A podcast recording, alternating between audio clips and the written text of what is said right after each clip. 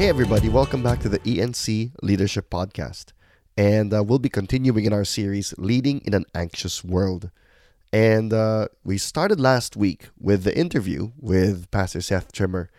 I, I have to admit, I, I know that was a heavy episode to get through, an hour long, introducing so many new topics. So I want to commend those of you who, who really listened to the whole thing and processed it. I was very encouraged to hear some feedback from a, from a lot of people about it. And I also want to say to those of you who didn't do that, who saw it and you were like, gosh, this is too much. I have no idea how to process this. That's completely fine. Okay. In fact, uh, you're closer to my experience with this whole school of thought because it's been honestly more than a year, almost two years of me wrestling with these concepts and thinking for myself, I tried to read a book about it. I couldn't get through it at all. I couldn't understand it. I saw it was recommended by Pastor Steve Murrell and then I list I read the book and I, I, it was so dense. And so I, I gave up. I stopped reading the book. And it wasn't until probably almost a year more than a year later I was with Seth and he mentioned the concept. And I said hey I think I know that. And so anyway long story short it it is a lot to get through. So that's what we're going to do in this podcast. We're going to break it down into smaller pieces. So if you listened to last week and you liked it and you're awakened by those ideas and those concepts. You feel empowered by them. You think, okay, I want to apply this in my life, in my walk with God, in my leadership. Then great. These succeeding episodes are going to help you get practical with that. If you looked at last week and you didn't even listen to it at all, and you were like, oh man, this is too much, that's fine. These next few episodes are going to build up on those concepts. And maybe you go back to that one day and you'll listen to it and you'll be able to make sense of it because you listen to these fewer bite-sized ones. Or maybe you never go back to it. That, that's up to you. So what we'll do is build on different pieces of that overall picture that seth gave us. And so for this episode we're going to be talking about the leader's emotions. But before that let me go back to why i like this concept in the first place. Why do i like the the school of thought that, that seth mentioned where we are responsible for our actions, we stay connected to people, we deal with our anxiety, and a, a, big part of this is what people have called the family systems theory. If you want to research more about this, just Google family systems theory. Go to YouTube, you'll find a number of videos on family systems theory. But you just listen to the podcast, this is going to be fine also. But for now, here's why I like this this way of looking at the world. Number 1, it respects individual freedom. This is not some kind of leadership tool that tricks people, that manipulates people into doing what you want against their will. That's not leadership.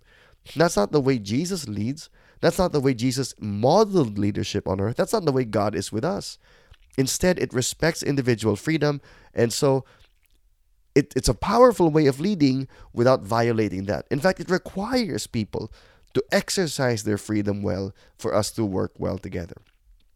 At the same time, though, while it respects individual freedom, it empowers the leader. That's what I love about it. That I can be respectful to you, but I know a way for me to change by focusing on what God's telling me to do and staying connected to you because we're connected to each other, that will still have influence. So it respects individual freedom, it empowers the leader. Thirdly, and here's what I love about it also, it allows you to start from wherever you are. You don't need to be an expert so many things we see online. Let's say you watch a cooking show or a music tutorial or even like a cooking show, right? Like how to exercise this way or how to how to do this kind of thing. And you realize you're watching someone who's an expert. And you think, I, I can't even do what they're saying. I can't even start. Here's what's great about family systems theory. You can start from wherever you are. You don't need to be an expert. Just start by taking responsibility for your actions uh, staying connected with people and bringing the anxiety that that comes out of the system to God. Fourth thing I like about it, it's very forgiving.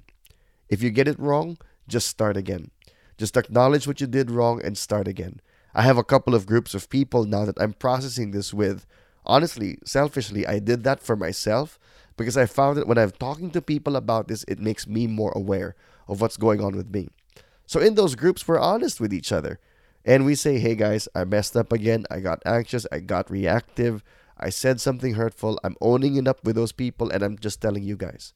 And what's great about this way of looking at leadership, it's so forgiving. You can start again. So it respects individual freedom, it empowers the leader, allows you to start from wherever you are. It's very forgiving. If you fight, fail, just get back up. And fifth, it's foundational.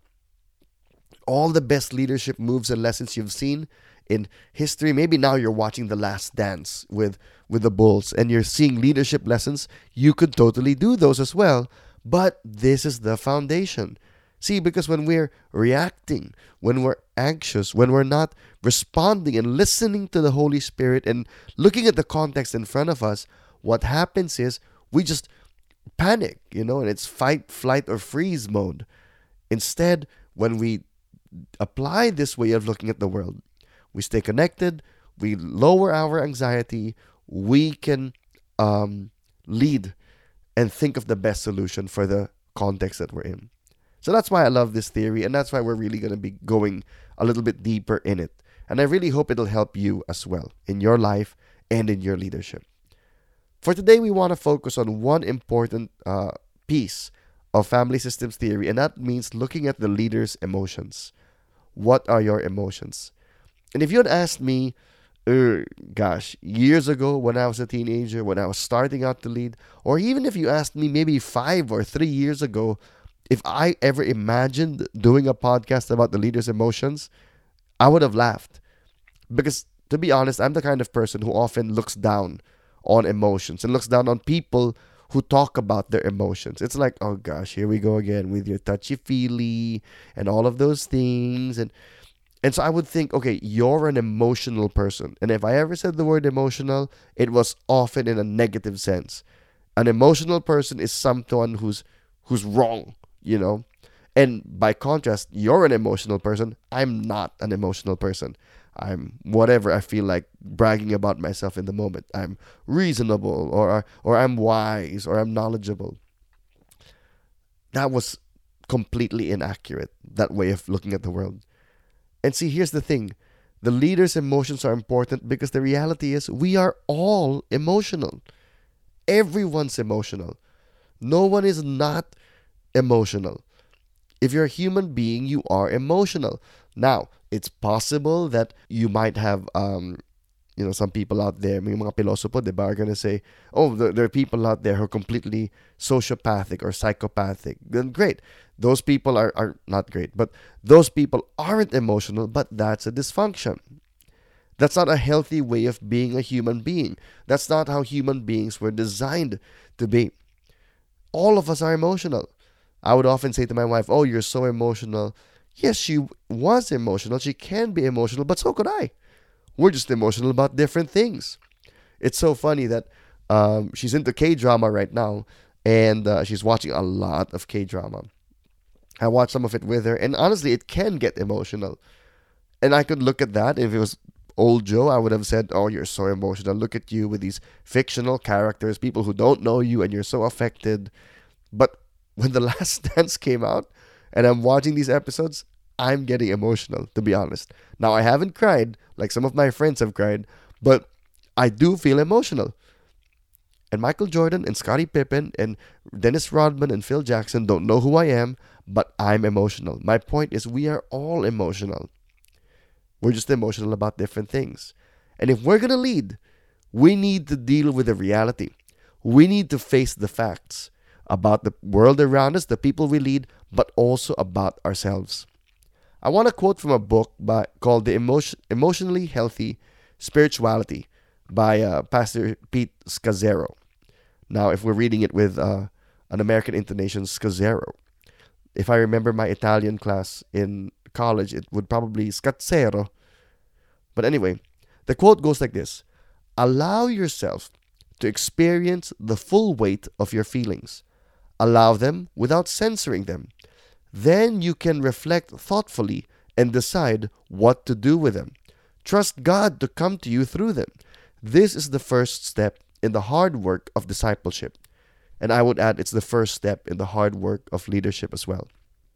See, very often leaders, and I'm, and I'm guessing you have experience with this if you're listening to this podcast, very often leaders, we are the first to deny our emotions because we switch immediately to behavior, to practice, or the knowledge. What am I supposed to do? What am I supposed to know? But before that, if we're not honest about what we feel, what happens is our leadership is inauthentic, our leadership is ineffective because we're not facing the reality, including the reality within ourselves. Now, we all all know that it's possible to to um, get this wrong, to go crazy, to to be to be completely driven by emotions. That's not what we mean. But very often, in an attempt to get away from that, we just deny emotions. I've seen this in myself a lot of times. I, I catch it now with people where you'll ask them, "Hey, how are you doing?" and they'll say something like, "Oh, you know what? I'm I'm having a hard time with this, but I know what the Bible says." And they jump straight to moralizing and they jump straight to the Bible verse for their particular situation without allowing themselves to experience the full weight of their feelings. This is possibly because of a fear of where that would lead, a fear of not being able to bottle them up again, or a fear of just what would happen if I allowed myself to do that. See, God is not threatened by our feelings. So, two things I want to say about emotions. Number one, don't deny your emotions. They're valid. They're valid because they exist. They're valid because you feel them and you are a person made in the image of God. This applies to you and to the person you're talking to. Don't deny your emotions, they're valid. People often we, we cut that short, and I would cut that short. I would feel bad about something, and then I would say, but I'm not supposed to feel bad. But but I do. And the answer to dealing with that feeling bad isn't to say I don't when I already do. The answer is to bring that bad feeling to God and say, God, I, I feel I feel bad about this. And then seeing what he does with it. This happened to me uh, early in my marriage. Something terrible had happened in, in, in ministry, and I was I didn't know what to make of it. I knew that all the decisions of the leadership that were handling those things were were right. They were doing the right thing, but the outcome was still uncomfortable for me and it just made me sad. And so for almost a week, I was just in, in this weird mode where I couldn't understand myself. And I thought the problem was knowledge. Well, mm, did they make a mistake? Should I correct something? Should I talk to someone about this? Eh, tama naman lahat ng sinabi nila. Tama naman lahat ng decision nila. All of this makes sense. So finally, and, and this is really God, because before I wouldn't have thought about this myself, I turned to Carla and I said, Sweetheart, I think I'm just sad. I think I'm sad because of the, the people who are affected. I'm sad that it's come to this point. And uh, I think I, I just need to, to talk to God about it. I don't need to, to have a meeting or to do some kind of public social media rant. I just need to talk to God about how I feel. And my wife's wife just left me alone. She goes, Yep, sure, that's what you need. So she left me alone the whole morning, and I sat there reading my Bible. I put the Bible down because I couldn't really get that much from it. And I just told God how I felt. God, I feel sad. I love th- these people. I love th- th- this person who's affected. I'm so sad that this is happening. A- and then before you know it, I, I started tearing up. And that weirded me out because I, I don't like admitting or even acknowledging that tears are possible. But by the end of that, I felt better. I was like, oh, okay because God wants to minister to our emotions, but we can't deny them. If we keep denying them, we're actually blocking what God wants to do. So don't deny your emotions. I was in a talk with a friend of mine recently, and uh, this friend of mine, I, I super loved his emotional intelligence. He said, "Look, this is what I'm going through. I'm having a hard time. Look, I, I, I know I shouldn't be feeling this way, but, but I do." And I just assured him. I said, "Look, you know what? Let let's talk about that later. Like, if we need to correct certain mindsets or something there. But for now, how are you feeling? Just tell me. I was talking to another friend who was going through a, another difficult time, totally different situations, but both are going through a difficult time. And I asked him, I said, what do you, what do you think you're feeling? How would you, what is it? And as he described it, we got to understand each other. Why? Because his emotions are valid. Don't deny your emotions. But secondly, don't be driven by your emotions. They aren't the whole picture. So here's the thing too often we, we jump from two extremes. And if you've been listening to the podcast, I hate false dichotomies. And the false dichotomy is but if you don't deny them, you'll be driven by them. Or if you're not driven by them, you're denying them. No, they are valid, but I have a choice. They are valid, but I can look at this and I can take a step back, and my emotions are telling me to do one thing, and it's fine that I feel that way, but I don't necessarily have to do what they're saying.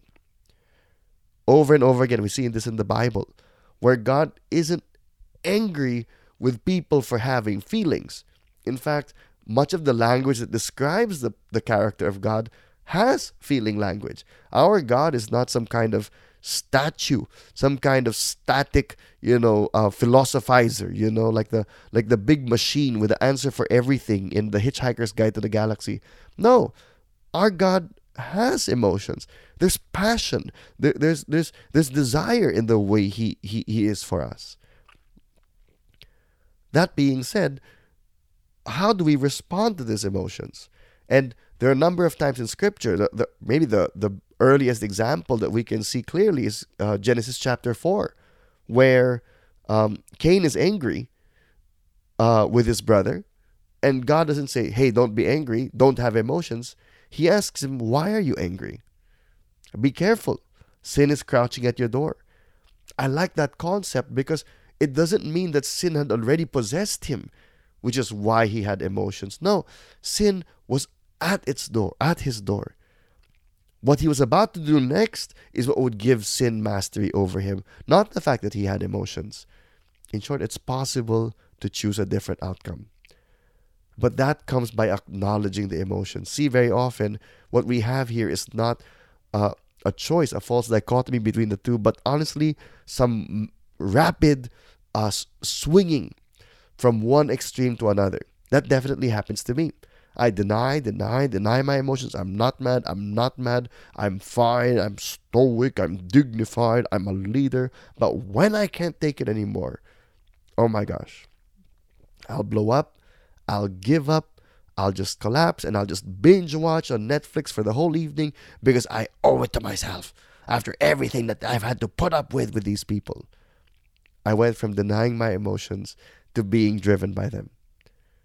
Some people, the, you know, the swing is the opposite way. They're just so tired of being driven by their emotions, so they think the only answer is to deny, pretend, pretend, I don't feel anything. That's just going to come back. Instead, there's a different way to step back, to be different from our emotions, to say, okay, this is what I feel, but I don't necessarily have to do what my feelings are telling me to do. I should pay attention to them, but I don't need to do what they're telling me to. That's a concept in family systems theory called differentiation. Differentiation. And the definition uh, by Murray Bowen simply is to, the ability of a person, the capacity of a person to define his or her own life goals and values apart from the pressures of those around them. It's my ability to do the right thing based on what God's telling me, apart from the pressures around me, the pressures of social media, the pressures of, of friends and family and connections, the pressures of, of my own emotions, is to be able to do that. That's the key. And that is the key to great leadership differentiation. I want to share with this as I end four quick steps on how to get there. Four steps to how to get there. Number one, pay attention to your emotions. And you're only going to be able to do that in silence and solitude. Honestly, as difficult as this time is, this is a great time for that. ECQ is a great time to listen to your emotions and say, Lord, what, what, what am I feeling? What is going on? So many of us, our spiritual walk with God has been one busy thing after another. And so now we're jumping, we're jumping, we're, and now we can't jump. Talk to God. What are you feeling? So many of us, our actions, they, they have the veneer, the excuse of being leadership decisions, but they're really just emotional outbursts. That happens to me. I look at something that I think the church should be doing, I think the movement should be doing, I think we should be more responsive in this. But before I, say, I put words and before I post it online, I step back and I say, okay, what am I feeling? I feel bad. I feel impatient. I feel angry. Start with that first. Start with that first. Put a word to it. If you if you remember the podcast with Seth last week, he said, "Name it to tame it." Name it to tame it. You know the, the reason why many of our emotions are continuing to run rampant. You're not naming it.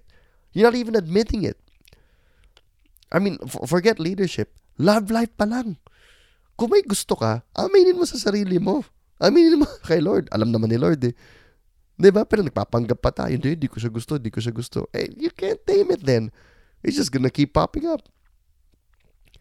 Pay attention to your interior. And that happens in silence and solitude. Let's use ECQ for that. Secondly, find trusted companions. Find people around you that you can be honest about that with.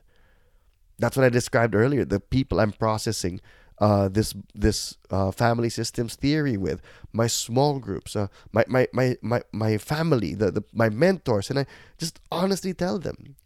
I'm so grateful to our leaders in Every Nation Philippines, Pastor Gilbert, Miss Gigi, and I, I've wrote them. I've written them, and I've said, "Hey, guys, um, I have some concerns about uh, campus ministry. Could you let me know?"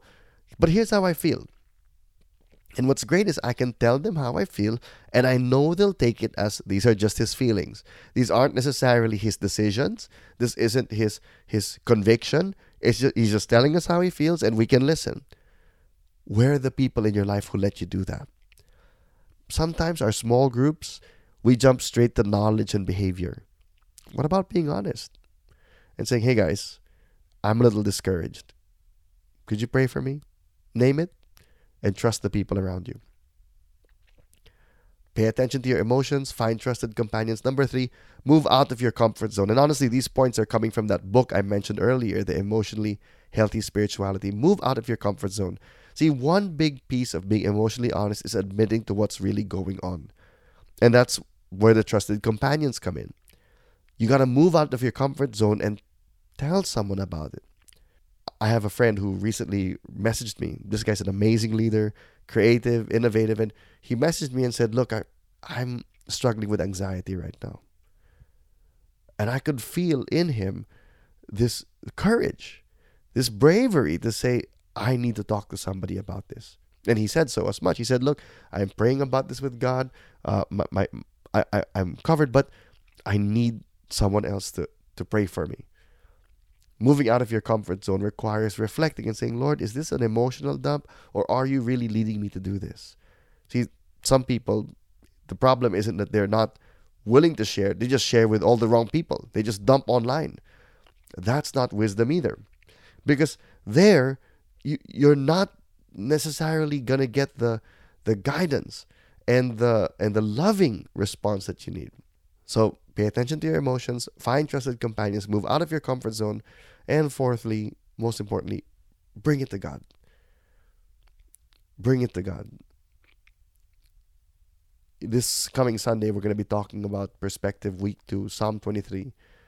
And as I was studying for my message, I was so moved by that line He restores my soul. God restores my soul. And I just thought about that. God, I need you to restore my soul. Maybe some of you, that should be your prayer. See, too many of us as leaders and people who are volunteering, uh, as students who are so used to getting everything done, that's even like a weird prayer to sometimes ask. We often feel like, well, my soul should be fine. I should be going around restoring other people's souls. No, we benefit from God. And then we share Him with other people. Have you thought about how emotionally honest you are with God? You read the book of Psalms, David is completely emotionally honest with God. Sometimes I, th- I read it and I think, oh, that's inspiring.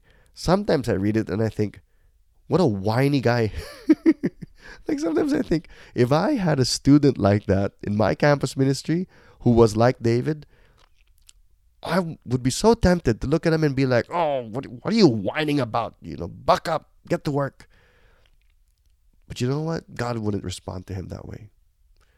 God doesn't respond to you and me that way. In fact, the Bible says David was a man after God's own heart. I think a big part of that was his ability to trust God and say, you know what, God's not going to let me down. I can be emotionally honest with him. Bring it to God. Talk to him about it.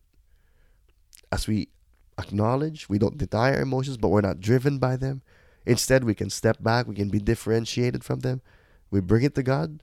That is a powerful uh, foundation for our leadership. How are you now? For some of us, maybe the application of this should be have that silence and solitude. Put down the smartphone, uh, stop streaming or however you whatever you're doing to distract yourself, and pray and say, God, what what what am I feeling? Show me, Lord. Not what should be done here or there, but what do I feel about what this is? Then name it, verbalize it, say it to God, and ask Him, God, what do you have to say about this? Is this true? Is this accurate? Should I do what this emotion is telling me to do? If you're having a hard time differentiating that, go to those trusted companions and move out of your comfort zone and tell them about it. Hey, here's where I am. Here's how I feel. How do you feel? That's a powerful way to build our leadership. So, that's our first foundation the leader's emotions. Um, as we go, we I know, you know, this is going to take a lot to process. Listening to this podcast is not enough. Hello, that's episode one. This podcast is not enough. You need people to talk to about it. So I highly recommend talk with your campus missionary, talk with your small group leader, and look, use our resource, ENC Leaders on Facebook. I'm going to add one more. I've got an Instagram account called at Campus Joe. So campus for campus ministry, Joe, J O E. And uh, I'm really just reserving that for conversations about leadership and ministry and discipleship and stuff like that. If you go to my other account, then there's all kinds of stuff there. But if you go to at Campus Joe, I'm prioritizing that for for this. So add me up there and uh, we can talk there. Now, if you're waiting for confirmation and I haven't added you, I'm very sorry about that. Send me a message or and then and, I'll add you. And that's the priority for that account to really engage with people about these uh, podcast topics. Well, that's it. This is the ENC Leadership Podcast. Um, stay connected and be honest with your emotions. God knows what they are, and He wants to deal with them. When we're honest about them, it allows us to lead in a much more powerful way. Thank you. Bye.